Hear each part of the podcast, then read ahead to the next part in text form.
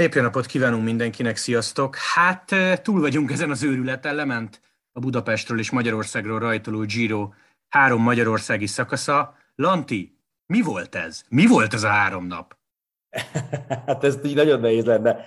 Pont ezen gondolkoztam, tudtam, hogy valami ilyesmit fogsz kérdezni, és hogy hogy lehet ezt így nagyon frappánsan, meg két mondatban összefoglalni, de de én, én még mindig a hatása alatt vagyok, amivel szerintem mindenki így van, illetve az a durva, hogy, hogy még mindig csak kapkodom a fejem, mert amit már az előző podcastben is beszéltünk, és erre egyébként a tegnapi szakasz csak még rátett egy-két lapáttal, hogy nem, vesző hiszem, vesző el.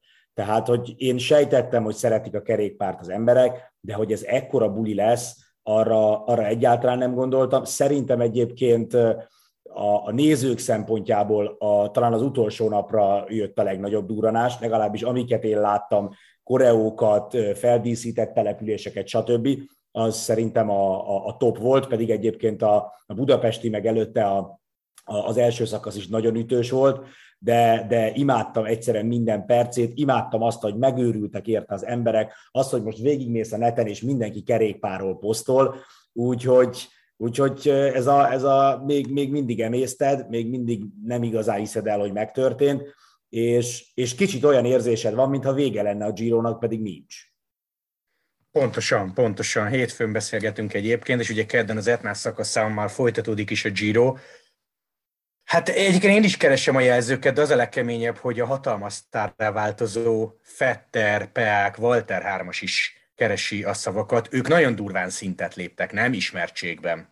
Nagyon, nagyon, és egyébként nagyon örültem annak, hogy mind a hármójukat ennyire e, megszerették, tehát hogy nem egy ilyen egyszemélyes Walter Atti show változott, mert ugye nyilván más előzményekkel jöttek erre a versenyre. Ugye Atti már tavaly berobbant a köztudatba azzal, hogy, hogy rózsaszín trikós lett, és, és ugye Barna meg Erik uh, ugyan mentek jó versenyeket, meg tényleg mi is próbáltuk elhozni, megértetni az emberekkel, hogy az, hogy Biniem Girmály vonatában benne van Peák Barna, meg az, hogy, hogy mekkorákat megy, hogy elfogóként támad és, és követi azokat, akik, akik megpróbálják a csapatát, csapata stratégiáját megfúrni, szóval, hogy ez is kerékpáros szinten legalább annyira nagy dolog, mint, mint az, hogy Ati rózsaszín trikóban van. Nyilván a rózsaszín trikó az egy, egy, egy léptékkel nagyobb, de hogy az is egy nagyon nagy érték, és nekem tökre tetszett az, hogy, hogy, hogy Erikért, meg Barnáért legalább annyira lelkesedtek az emberek, mint, mint Atiért. Az, hogy Atit imádni fogják, azt szerintem tavaly után már lehetett eh, várni. Tehát ugye Ati alapból egy ilyen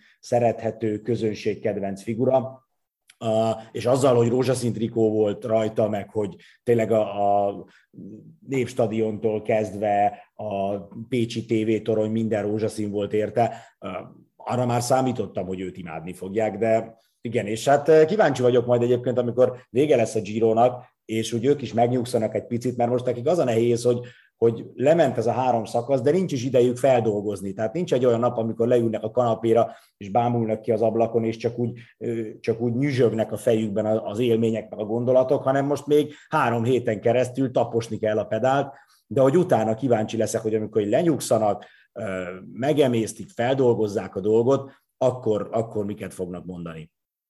Hát igen, mondjuk hétfőn Katániába repülnek, tehát mondjuk, ha nem is az ablak, de mondjuk a repülőgép ablakán ki tud nézni egy 10 percre, és el tudnak gondolkozni, de értem, hogy mire utalsz, tehát hogy a nagy esemény végén, amikor már nincs semmi feladat, hogy akkor, akkor milyenek lesznek ezek az élmények. Buta kérdés következik. Minek az köszönhető, ugye, ugye ezt szeretjük, minek köszönhető szerinted, és tudom, hogy ez egy összetett kérdés, az, hogy ennyien voltak az utak mellett, mert A, azért ezt a sportágat az Eurosporton tudod és tudtad követni. B.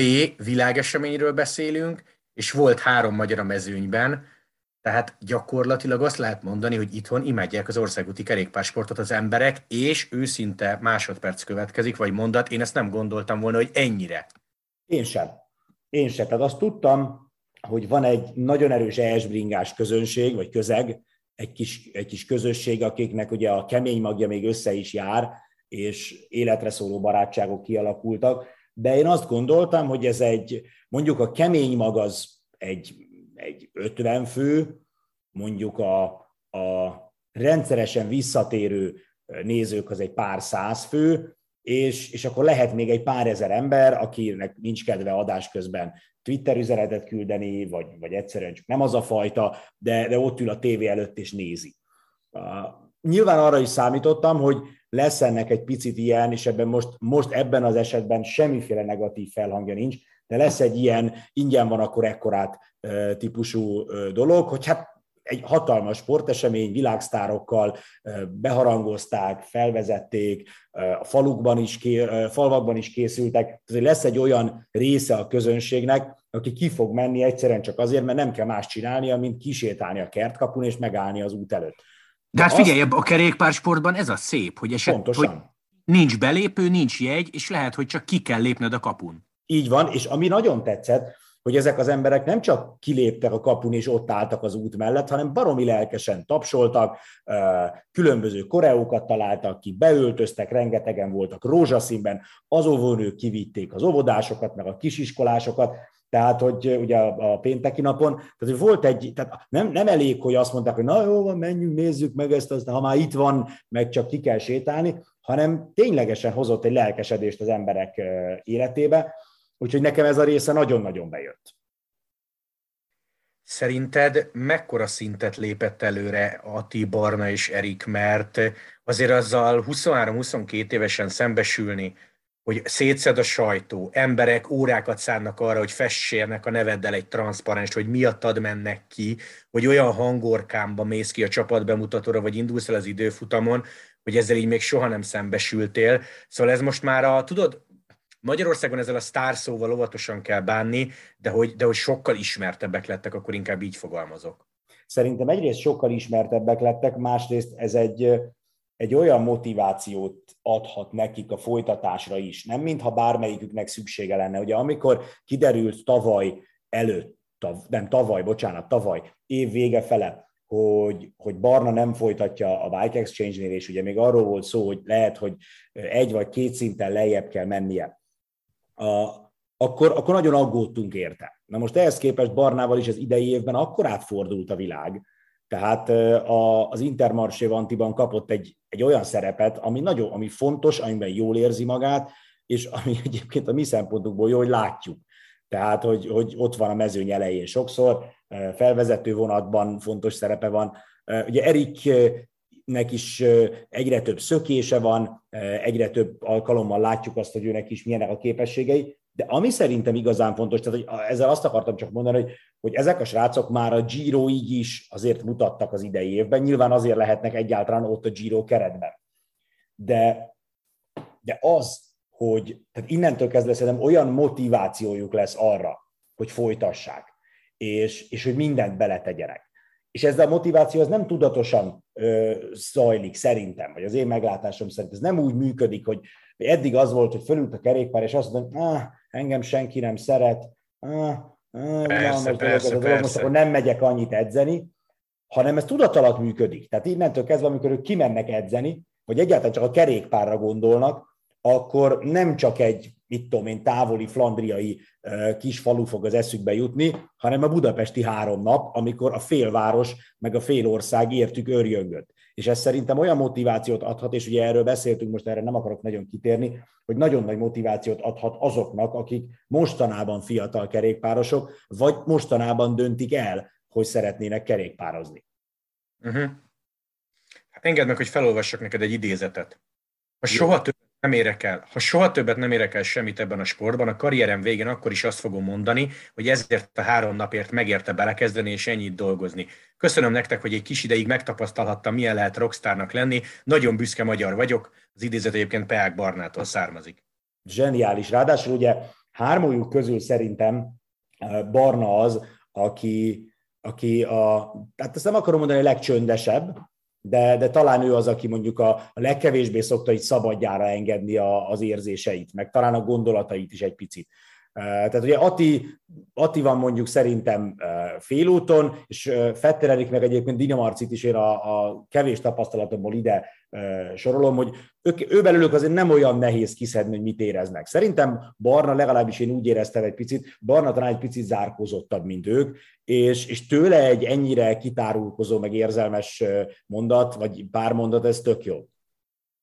Abszolút. Tehát az, hogy gyakorlatilag mind a három magyar srác, lehet, hogy nem így szó szerint, vagy más szavakkal, leírja azt, hogy büszke magyar a nagyrajt után, szerintem ennél nem kérhetünk, vagy kérhettünk volna többet. Hát igen, meg az, hogy ezen kívül volt még nagyon-nagyon sok ezer büszke magyar kinn az utak mellett, és azért ez is egy, ez is egy jó érzés, hogy eljött hozzánk a Giro d'Italia, megleptük őket, hogy mennyire szép az ország, hogy mennyire jól meg volt szervezve a verseny. Nem jártam körül a témát. Biztos, hogyha nagyon köcsögösködni akar az ember, akkor lehet találni két marokra való dolgot, amit lehetett volna jobban csinálni. De összességében egy tök jó hangulatú három napot tartottunk. Gyakorlatilag a második nap elején már Lapartien azt nyilatkozta, hogy szerinte semmi akadálya, hogy egyszer Tour de France rajt is legyen, amit azért csak úgy nem mondanak egy olyan rendezőnek, vagy egy olyan városnak, ahol problémák vannak, meg nem elégedettek, ott nem mondja az UCI elnöke, hogy ide akár egy túrajtot is el lehetne hozni. Egy UCI elnök, a ráadásul francia, Úgyhogy igen, igen, én azt gondolom, hogy volt három nagyon büszke magyar kerékpáros, meg nem tudom, hányszor három nagyon büszke néző, meg, meg háromszor kettő nagyon büszke magyar kommentátor. Még egy idézet Fanderpultól, vasárnap 200 kilométernyi szeretetet kaptunk a magyaroktól, Ugye Kevendis is nagyon dicsérte a nagy rajtot, Eriknek meg Ricsi Port mondta az, hogy fú, mekkora feeling volt az időfutam, neked meg mekkora lehetett magyar bajnoki trikóban. Igen, igen. Igen, meg hát most olvastam egyébként, Erik megosztott ugye a sztoriában egy történetet, hogy egy kisrác, aki nem nagyon szeretett ráülni a kerékpárjára, mert nem volt vele sikerélménye, most, most hirtelen állandóan kerékpározni akar, és, és magyar bajnok szeretne lenni, mert látta Eriket a magyar bajnoki trikóban az időfutamon. És ez egy történet a sok százból. Na ez emiatt zseniális egyébként, ezért én ezért szeretem nagyon, amit mondtál is, hogy, hogy ilyen a kerékpársport, hogy oda lehet menni tök közel, ott mennek el az órod előtt, látják, hallják, amit csinálsz. Ugye egy foci meccsen is ott vagy, üvöltesz, de melletted üvölt még nem tudom én hány ember, tehát hogy úgy picit egy ilyen arctalan tömegként nézed a versenyt. Itt viszont az ember, a, a nézőnek, az emberek nagyon sok személyes élménye van a versenyzőkkel. Oda dobnak neked egy kulacsot, vagy csak kiint neked Walter Atti, mert pont mondtál valami vicceset. Úgyhogy ezt a részét is én nagyon szeretem, és szerintem ezért is fogta meg nagyon a, a magyarokat. Ez egy picit más élmény, mint kimenni egy sportcsarnokba vagy egy stadionba. Komoly téma következik, és tudom, hogy egy órán át lehetne róla beszélni, úgyhogy csak röviden. Szerinted, mert nagyon sok mindenkivel beszélgettem erről, és most így, így hétfőn, amikor nincs szakasz meg közvetítés, kezdek el belegondolni, hogy nekünk, akik az Eurosporton beszélünk a kerékpár sportról, eddig is volt felelősségünk, mostantól még nagyobb lesz, vagy egyáltalán van felelősség? Mert azért ezt a tömeget látva bennem felmerült ez a kérdés. Nekem az az érzésem, hogy a felelősség, ami van, az az, hogy szeressük ezt a sportot. Tehát, hogy alapvetően a, a nézők imádják, ez látszik. És amikor leülnek majd holnap az etnás szakaszt megnézni, és biztos vagyok benne, hogy sokkal többen fognak leülni, mint ahányan akkor ültek volna le, ha mondjuk teszem azt Velencéből, vagy Siena-ból, vagy nem tudom honnan indul a, a, a Giro, hogy ők azt a, ezt a szeretetet tovább tarthassák, meg átélhessék magukban, tehát hogy ez, ez friss maradjon. Én leginkább ezt, az, hogy most az ember mit mond egy közvetítés alatt, annak a jelentős része az, az olyan, úgy, úgy értve ösztönös, hogy abból táplálkozik, amilyen ember vagy. A kerékpár ebből a szempontból is szerintem tök jó, hogy az élet nagyon sok területére lehet re- reflektálni egy közvetítés alatt, mind kommentátorként, mind egyébként nézőként. Tehát ha belegondolsz, hogy amikor megy a kommunikáció egy közvetítés alatt az esbringásokkal, hogy ott mennyi téma merül föl. Tehát, hogy, hogy hogyan lett egyébként topik 11. Lajos mondjuk, hogy honnan jött az, hogy traktorokat nézünk az út mellett, illetve ehhez hasonló rengeteg sztori, tehát, hogy, hogy amiknek nem sok köze van a kerékpárhoz, de a kerékpárnak pont ez a lényege, hogy amellett, hogy egy sport, amellett az élet nagyon sok területét érinti, és én úgy érzem, hogy, hogy ami, ahogyan eddig, vagy amit eddig mondtunk, ezután is azt fogjuk mondani, mert eddig is azért mondtuk azt, mert ez jött belőlünk. Nyilván van egy felelősségünk, hogy mondjuk ne szídjuk egymás anyját adás közben, de, de ilyenre eddig sem volt veszély de összességében szerintem az a fontos, hogy a kerékpárról olyan emberek beszéljenek a jövőben is, akik imádják és szeretik, és oda vannak ezért a sportért. Hát szerintem ezek, Ugyanezt nagyon szépen összefoglaltad egyébként, úgyhogy ezzel nem hiszem, hogy lesz probléma a jövőben. Egy nagyon apró példa, csak mert legyünk őszinték, nem mindegy, hogy mit mondasz, és hogy mondod adásba, és nyilvánvalóan a mi szakmánk olyan, erről már beszéltünk sokszor, hogy tízből tíz embernek lehetetlen tetszeni, de ha mondjuk a tízből hetes szintet eléred, az nálunk kommentátorként talán a száz százalék, és nyilvánvalóan ezt az alapvetést tudjuk, ismerjük, de figyelj, Tudod, mi jutott eszembe? Nyilvánvalóan senki félre ne értse, amit mondok, egy Valverdit, egy Nibalit, egy Fanderpult, egy Kevendist nem nekünk kell bemutatni, vagy nem miattunk népszerűek. De a Dehent példa eszembe jutott. Ha mi nem fordítjuk le Dehentnek a tök érdekes cikkeit, jegyzeteit, írásait, lehet, hogy nem szeretik ennyire itthon, és én amit tapasztaltam test közelből, azért Dehentet nagyon sokan felismerték, és kedvelték, vagy kedvelik. Tehát érted, mit szeretnék belőle kihozni? Persze. Hogyha hogy azt mondod, hogy ja, engem ez a cikk nem érdekel, és el sem mondod, nem hiszem, hogy Magyarországon a Hate Newsblad előfizetőinek száma viszonylag magas lenne. Igen, ezzel teljesen egyetértek, és nekem is pont Dekentnél ütött meg először ez a dolog, hogy, hogy Kevendisről, Nibaliról, meg még egy-két ilyen versenyzőről nyilván hallanak a nézők akkor is, ha nem néznek rendszeresen kerékpárt. De Dehent az a típusú versenyző, akit azok ismernek, akik sokat néznek biciklit, mert ugye Dehent, oké, okay, hazaért sokszor, meg volt dobogós a Giron, de, de az esetek nagy többségében ő ugye szökik és utolérik. És ezt ő is elmondja, hogy ezzel nincs semmi probléma, ez a műfa ilyen, az ember próbálkozik, próbálkozik, próbálkozik, és aztán egyszer bejön, és ez egy nagy győzelem. És amikor a, a csapatbemutatón Dehent kijött a dobogóra, és elkezdett őrjöngeni a közönség úgy, mint egy világsztár jött volna ki, mert nekem is akkor jutott eszembe, hogy ez azért az Eurosporthoz köthető erősen. Tehát az, hogy az mhm. Eurosporton rendszeresen szó van Dekentről, hogy, hogy mindig úgy állítjuk őt be, amilyen egyébként, hogy, hogy ő a, a szökés király, hogy ő egyébként egy mennyire jó fej figura, hogy mennyi jó sztoria van, tényleg ugye lefordítjuk mindig ezeket. Tehát, hogy ott, ott egy picit engem is megcsapott az, hogy, hogy most kézzel fogható hatása van annak a munkának, amit az Eurosport végez, meg amit talán ennyi személyességet belevihetünk, amit mi végzünk mindannyian az, az Eurosporton éveken keresztül. Tehát, hogy, hogy, hogy ez biztos, hogy nem másnak köszönhető, mert egyébként Dekentel nincs tele a magyar sajtó. Hát vagy figyelj, ilyenek, hogy nem hiszem, hogy sokkal lőttek volna fotót Lefeverrel, ha nincs a jegyzete, ugye? Igen. Hogy egy jegyzetének fordítása.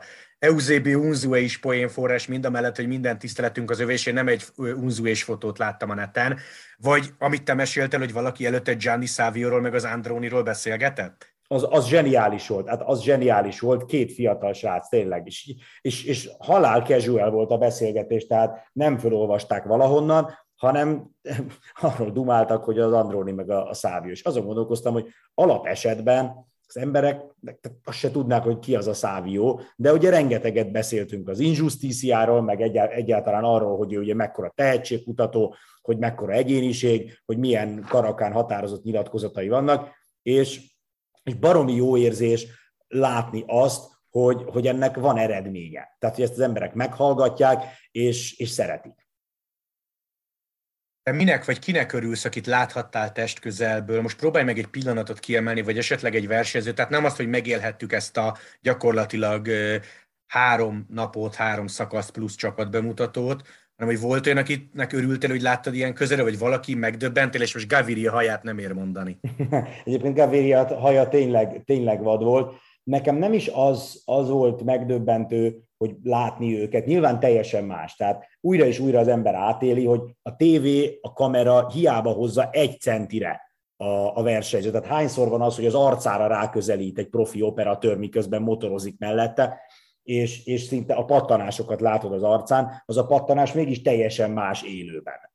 Tehát egy egész más érzés. Erről is beszéltünk a múltkori podcastben, hogy más érzés, amikor begördül az a bazina csapatbusz, meg a, a, amikor fölállítják a, a sátrat, amikor ott jönnek, mennek a versenyzők, görgőznek, mit tudom én, látni a kerékpárokat teljesen más élmény. Tehát, hogy, hogy én tudom, hogy, a, hogy ez a világ ez egyre inkább a virtuális dolgok felé megy, és hogy egyre több embertől hallom azt, hogy hát múzeumban is el lehet menni úgy, hogy virtuálisan körbejárod. Én nekem ez a, ez a három-négy nap is csak azt erősítette meg, hogy teljesen más bármit virtuálisan látni, digitálisan, tévében, interneten, mint ott lenni, és, és pedig ugyanazt látod, tehát még a színe is mhm. ugyanolyan, de mégis más, mégis egészen más élmény. Nekem egyébként a legnagyobb élmény az volt, és erről vágtunk is egy videót, mert Bognár Peti barátunk tök jó felvételeket készített, amikor ott voltunk az Eolónál, és láttam, láttam Fettereriket melegíteni. Tehát eddig is láttuk azt, hogy elképesztő koncentrációban vannak, de ott konkrétan te jobbról, balról körbejártad, Peti is fölvette innen, onnan, amonnan, látszott, hogy az embernek fogalma sincs arról, hogy mi történik körülötte, olyan szinten összpontosított görgőzés közben. És, és egyébként nyilván tudjuk a háttértörténetet is, hogy Erik elmondta, hogy, és ez nekem nagyon-nagyon tetszett, hogy azt mondta, hogy ő nagyon meg akarja tisztelni a, a magyar bajnoki trikót, tehát ő jót akar menni az időfutamon, a saját képességeihez mérten jót, mert magyar bajnoki trikóban nem lehet amerikázni egy budapesti időfutamon, miközben ugye láttuk, hogy, hogy Ati egészen más volt, tehát ő ezt el is mondta, és nem akarok ilyen kacsacsőr tenni egyik felé sem, csak ugye Ati a dobogóra is kiállt, mosolygott, integetett, és ő el is mondta, hogy ő fel akarja szívni magába ezeket az élményeket. Bizony. Miközben, és, és látszott rajta, hogy ezt is teszi. Tehát látszott rajta, hogy ő ott átéli azt, hogy a, a félváros a lábai előtt hever, és neki tapsol. Ez is nagyon jó élmény volt, de nekem látni azt a mentális erőt, azt a vas koncentrációt, hogy, hogy szerintem, ha felrobbant volna egy atombomba Erik mellett, akkor se nézett volna Aha. jobbra. Annyira rá volt ő arra állva, annyira rákoncentrált, hogy már pedig ő most magyar bajnoki trikóban egy nagyot fog menni. Ezt ezt nagyon jó, hogy mondod egyébként már, mint ezt a koncentráltságot, mert én ezt elfelejtettem volna, nekem is ez volt az egyik. Én amúgy se vagyok olyan, hogy most oda menni, beszélgetni velük, most mit tud mondani, nyilván jót akar menni, meg én Atit se szeretem ilyen helyzetekbe zavarni, hiába lehetett oda menni hozzá közel ilyen két méteres távolságban mondjuk, vagy hiába ökölpacsisztam vele egyébként Kaposváron, nem ott fogom életem nagy interjúját megcsinálni nyilvánvalóan, de hogy, de hogy ez a koncentráltság, én barna melegítését is láttam, az nagyon súly, ilyen, ez az átszellemült kategória. Pontosan, olyan, mintha az ember nem lenne ott. Tehát, mintha, mintha teste ott lenne, de, de fejben valahol máshol lenne, és erre megint csak azt tudom mondani, hogy rengetegszer láttunk versenyzőket melegíteni. Tök más élőben. Tehát a, a tévében azt látod, hogy forog a lába, és néz maga elé meretten, amikor ott vagy, akkor szinte megszorongat az a vas koncentráció, az a, az, az acél arca, hogy ott, ott ül én tényleg tehát éreztem a szorítását annak, a, annak a, a mentális erőnek, ahogy ő ott rákoncentrált erre a, erre a, a, az időfutamra. Nagyon nagy élmény volt. És ez csak, csak, az, akkor adja, csak az adja vissza, ha ott vagy, amikor a dolog történik. Nagyon-nagyon, és innen is egyébként hatalmas köszönet annak, aki leszólított minket, megállított minket egy fotóra, amit nem is értek, inkább a verseny kellett volna fotózni, mint minket, és bocsánatot kérek azoktól, akikkel nem tudtam eleget beszélgetni, de tényleg olyan szintű rohanás volt ez. És tudod, mi Lanti, de nem tudod, mi fogalmazódott meg? Hogy a legnagyobb tanulsága számomra ennek a három magyarországi Giro szakasznak az, hogy tíz fele kellett volna szakadni, és akkor se látsz mindent. Pontosan, pontosan, és itt szeretnék hozzá csatlakozni, hogy tényleg borzasztóan jó érzés volt az, hogy, hogy sokan megismertek, meg, meg akartak velünk beszélgetni, és ugyanezt szeretném én is mondani, hogy sokkal többet, szívünk szerint sokkal többet beszéltünk volna mindenkivel, és mindenkivel egy kicsit közösen átéltük volna, hogy mennyire szeretjük a, a kerékpárt. Nagyon rohanós volt. Tehát nekem minden nap, amikor kint tudtam lenni, akkor szerintem ilyen dél környékén meg volt a telefonomon a lépésszám, és, és aztán utána ezernyi gratulációt kaptam a Samsungtól, hogy mekkora sztár vagyok, hogy mennyit gyalogoltam. Mert észre se veszed egyébként, tehát csak jó játszaladok oda, jó most akkor rajt, nézzük meg őt, szaladjunk ide-vissza, itt egy interjú, ott akkor egy megjelenés, ú, valaki kér egy pici segítséget, és pillanatok alatt 10-15 kilométereket legyalogolsz. Az ES Bringa Podcast támogatója a Cofidis. Lanti, beszéljünk egy picit a Cofidisról, mert hogy Consonni a vasárnapi sprintben hozott egy hetedik helyet. Talán ez az, amit egy Simone Consonnitól vártunk, hogy ilyen durva mezőnyben megcsípen egy top 5 vagy egy top 10-et, és Guillaume Martin sem már rosszul egyébként, mert 45 másodpercet kapott a szombati időfutamon, tehát igazából azt lehet mondani, hogy a Cofidis-szal minden rendben. Igen, igen. Azért, ha megnézed, hogy Consonni, Caleb Ewan, Dainese, Bauhaus, Nizzolo, Készból, ilyen nevek előtt jött be, Tehát gyakorlatilag a, a sztár sprinterek mögött közvetlenül, ugye Cavendish, Demar, Gaviria, Girmay, Marecko, illetve Tönsz előzte meg összesen. Ugye tudjuk, hogy Konszonni pokolian jó pályás, nagyon-nagyon jó pályaversenyző, és rettenetesen jó felvezető ember, sprintekben meg azt szereti, amikor picit nehezebb a terep. Tehát ő azért nem az a klasszikus típusú sprinter. Szerintem tőle egy ilyen szakaszon egy, egy, egy top 10-es sprint, az, az tök jó eredmény. Ugye még korábban vitatkoztunk azon, hogy majd Konszolni vagy Csimoláj lehet-e a sprinter, mert mind a ketten hasonló terepen jók végül Konszolni volt, aki, aki beleállt ebbe a sprintbe, és ez a top 10 szerintem a csapat számára is jó eredmény. Guillaume Martennek meg holnap, már mint a holnap alatt azt értem, hogy kedden kezdődik az élet, mert jön az első hosszú hegyi szakasz, és nem tudom, te egyébként többet voltál kint köztük, én nem is találkoztam Guillaume Martennel sajnos, hogy, hogy mit láttál rajta, hogy szerinted mennyire lehet jó majd a, a hegyi szakaszon? Szerintem ebből a három napból Guillaume Martin teljesen jól kijött, úgy, ahogy a komplet kofidis, tehát ahogy mondtad, az a hetedik hely Simone Consonitól tök jó. Egyébként kérdésre kérdéssel válaszolok. Szerinted, hogy Guillaume Martin típusú ember az Etnán elindul rá, ugranak? Szerintem igen, de azért, mert Guillaume Martinnél borzasztó nehéz eldönteni. Tehát emlékszel, hogy azért nagyon régóta látjuk, már ő nagyon fiatalon bekerült, és ezzel a Nietzsche és filozófus történettel nagyon hamar elég népszerűvé is vált és egy pár éve nyilatkozta azt, hogy ezért neki kellett egy kicsi idő, hogy egyrészt ugye a franciák mindig várják a következő jó francia egyi menőt, és, és Guillaume Martenben is ezt látták, másrészt nem egy hétköznapi figura, és neki azért teljesítményben, konstans teljesítményben föl kellett nőnie ahhoz az ismertséghez, meg elváráshoz, ami Franciaországban felé volt, és én most is azt érzem picit Guillaume Martenen, hogy ő neki még a, a kiegyensúlyozottságon kell talán fejlesztenie, vagy javítania, hogy, hogy mert egy-egy szakaszon, egy-egy hegyen tud nagyon, jót elér, nagyon jó eredményt elérni, de az, hogy ő mondjuk három héten keresztül hozza a jó teljesítményt, azt, azt kéne még látni tőle, hogy az igazán jó hegyi menők közé, meg a jó három hetes menők közé menjen. Nyilván azzal a testalkattal, ami neki van, sose lesz egy időfutam specialista. Tehát ő neki a hegyen mindig dolgoznia kell, hogy az időfutamos hátrányt valahogy ledolgozza. Ez abszolút így van. Annak örülhet egyébként Guillaume Martin, hogy nincs sok időfutam az idei Giron, illetve nagyon érdekes az Etna, mert Simon Yates mondta azt, hogy ez egy három hetes verseny, 21 szakasz, ha az Etnán kapsz egy picit, nem ért véget a világ. Onnan még abból egy top 5, ha nem top 3 egészen nyugodtan lehet. Úgyhogy igen, mindenki ugye az első hegyi befutót így beszokta karikázni, hogy, hogy látod azt, hogy ki ütős vagy ki nem ütős, de azért az Etnánál lesz durvább szakasz, meg nehezebb hegy, és szerintem ha Guillaume Martin ott ad vagy kap, akkor egy nagyon pici választ kaptunk arra, hogy belőle, vagy mi lehet ezen a Giro d'Italia. Igen, azt hiszem, hogy ő neki mondjuk egy top 5 az már nagyon jó eredmény, a top 10 is. A top, top 5 az szerintem kiemelkedő lenne Guillaume Martentől, és ha valaki a top 10-et veszi célba, akkor ott azért egy picivel több a mozgástér. Abból a szempontból, hogy ott lehet nem nagyon rossz napod, de lehet mondjuk egy kevésbé sikerült napod, és akkor még nincs nagy dráma. Azért is, mert emlékez vissza az elmúlt évek három heteseire, azért a top 10-ben egy picivel nagyobb a fluktuáció, mint a top 3-ban. Tehát azért ha az első háromba akarsz belekerülni, akkor tényleg most már az az ember érzése, hogy még csak kicsit rossz napot se lehet. Tehát egyszer három hetet végig kell tolni úgy, hogy minden nap éles vagy.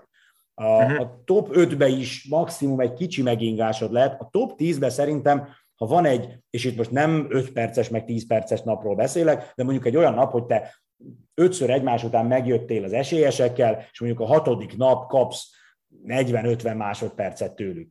Semmi baj. Attól még a top 10 simán fogod tudni hozni, akár még ha mondjuk két percet szedtél össze. Szerintem Márten versenyére is az, versenyével kapcsolatban is az lesz a kérdés, hogy, hogy mennyire lesz kiegyensúlyozott, mennyi olyan napja lesz, amikor, amikor nem tud az esélyesekkel maradni, és ugye az előző kérdésedre visszatérve, azért is gondolom, hogy fognak vele menni az első hegyi szakaszon, mert, mert Guillaume Martin pont az a figura, akiről nem tudod, hogy, hogy most ezen a versenyen lesz egy kicsit gyengébb napja, vagy esetleg nagyon nagy formában van, és, és ellenfélként kell rá tekinteni, úgyhogy szerintem ő rá úgy fognak. Uh-huh. Még egy dolog kofidis kapcsolatban, de ezt nem én éltem át, hanem német Szabi mesélt, és majd ha lesz vele podcast, akkor kifejti. Simone Consonni, oda tudtak menni még csütörtökön a Kofidis szállására, beszélgettek vele, de Consonni úgy kezdte, hogy siet, aztán az ember leült, és 20 percig folyt belőle a szó, nem lehetett lelőni. Szabi azt mesélte, hogy már neki volt kellemetlen, hogyha siet, miért nem megy, de tényleg ilyen mélységekbe csúsztak bele, hogy kinek szurkol a MotoGP-ben, meg a Forma 1-ben, úgyhogy iszonyú helyek voltak, de a komplett csapat, mert szó nélkül felengedték őket a Kofidis csapatbuszára, úgyhogy szerintem ez tök jól veszi ki magát, hogy most legyünk közték a Kofidis nem a legnagyobb sztárcsapat, de ilyen jó arcok, és azért egy World Tour csapat buszára feljutni extra. Igen, igen. De sokszor, sokszor ezt látjuk, hogy nem a legnagyobb sztárok egyébként a legjobb fejek, hanem, hanem nagyon sok jó arc, meg szerethető figura van a középmezőnyben is. Az ES Bringa Podcast támogatója a Cofidis. Hát Lanti, kedden folytatódik a Giro d'Italia, jön az Etnás szakasz, illetve jönnek igazából a hétköznapok, tehát hiába láttuk ezeket a srácokat egy centiről, leülünk a tévé elé, és így követjük a Girot. Így van, így van, és azért ez egy más Giro lesz így. Tehát ezekkel az élményekkel felpakolva leülni és megnézni majd holnap az etnás szakaszt, az, az egy teljesen más élmény lesz. Szerintem ezzel nem mondok újdonságot, összes szakasz elejétől a végéig az Eurosporton, az appon és a playeren. Kedden 12-15-kor kezdünk. Egyébként mindenki arra készüljön, hogy elég hamar indulnak a szakaszok. Tehát eh, szerda 11, 20, csütörtök 12-25, most nem sorolom el a komplett hetet, úgyis kírjuk majd ES Bringára, illetve aki este tud ismétlést nézni, és nincs playere vagy apja, egyrészt töltse le, mert ez egy jó dolog, másrészt pedig ilyen 21 órakor lesznek plusz-minusz, legalábbis az egyesen az ismétlések. Ja, és a játék legfontosabb, amit már láttam, vagy ami már nálam van és a kezemben van, egy Basso és Contador által aláírt Euló kométás mez, nagyon jól néz ki, illetve Walter Atti volt olyan kedves, és intézett nekünk, illetve hát nektek egészen pontosan hallgatóknak, meg nézőknek saját márkás aláírt pólót. Úgyhogy ez már nálam van, úgyhogy ezt ki tudjuk majd sorsolni, de rengeteg játékunk lesz, most legalább ötöt vagy hatot el is felejtettem. Szóval nézzétek az Eurosportot, mert igazából bármilyen furcsa ezt kimondani, a Giro csak most kezdődik. Igen, és lesz, olyanok leszünk a végén, mint egy ilyen ajándékbolt, hogy majd, majd, hogy nem mindenkinek jut majd valami, aki néz bennünket.